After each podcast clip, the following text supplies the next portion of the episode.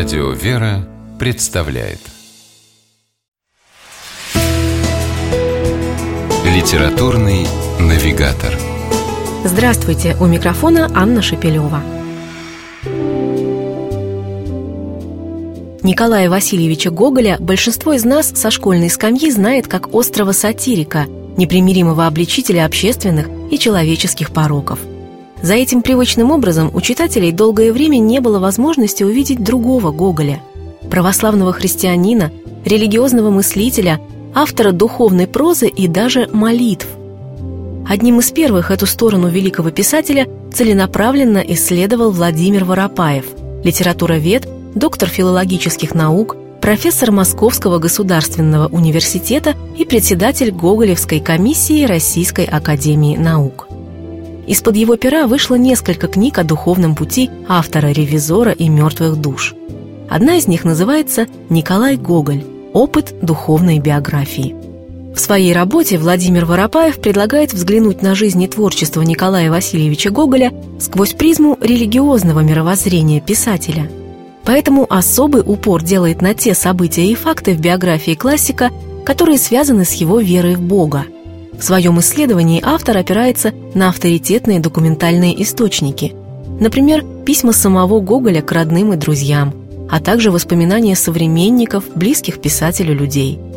Из них читатели узнают не только о том, как с течением жизни развивалась и крепла вера Николая Васильевича, но и какое влияние оказала она на его творчество – Книга Владимира Воропаева «Николай Гоголь. Опыт духовной биографии» несомненно глубокая и серьезная научная работа и одновременно захватывающее, увлекательное чтение.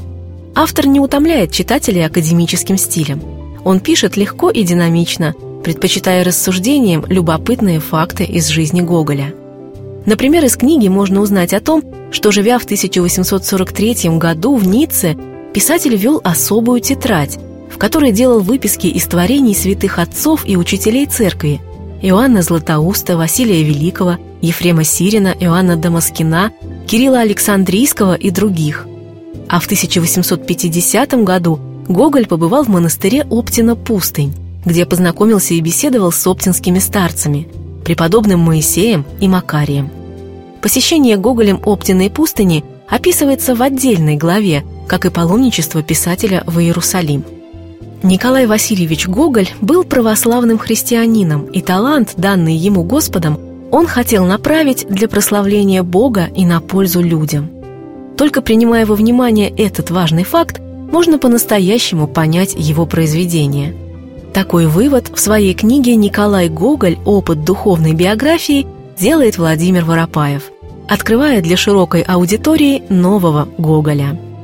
С вами была программа «Литературный навигатор» и ее ведущая Анна Шепелева. Держитесь правильного литературного курса.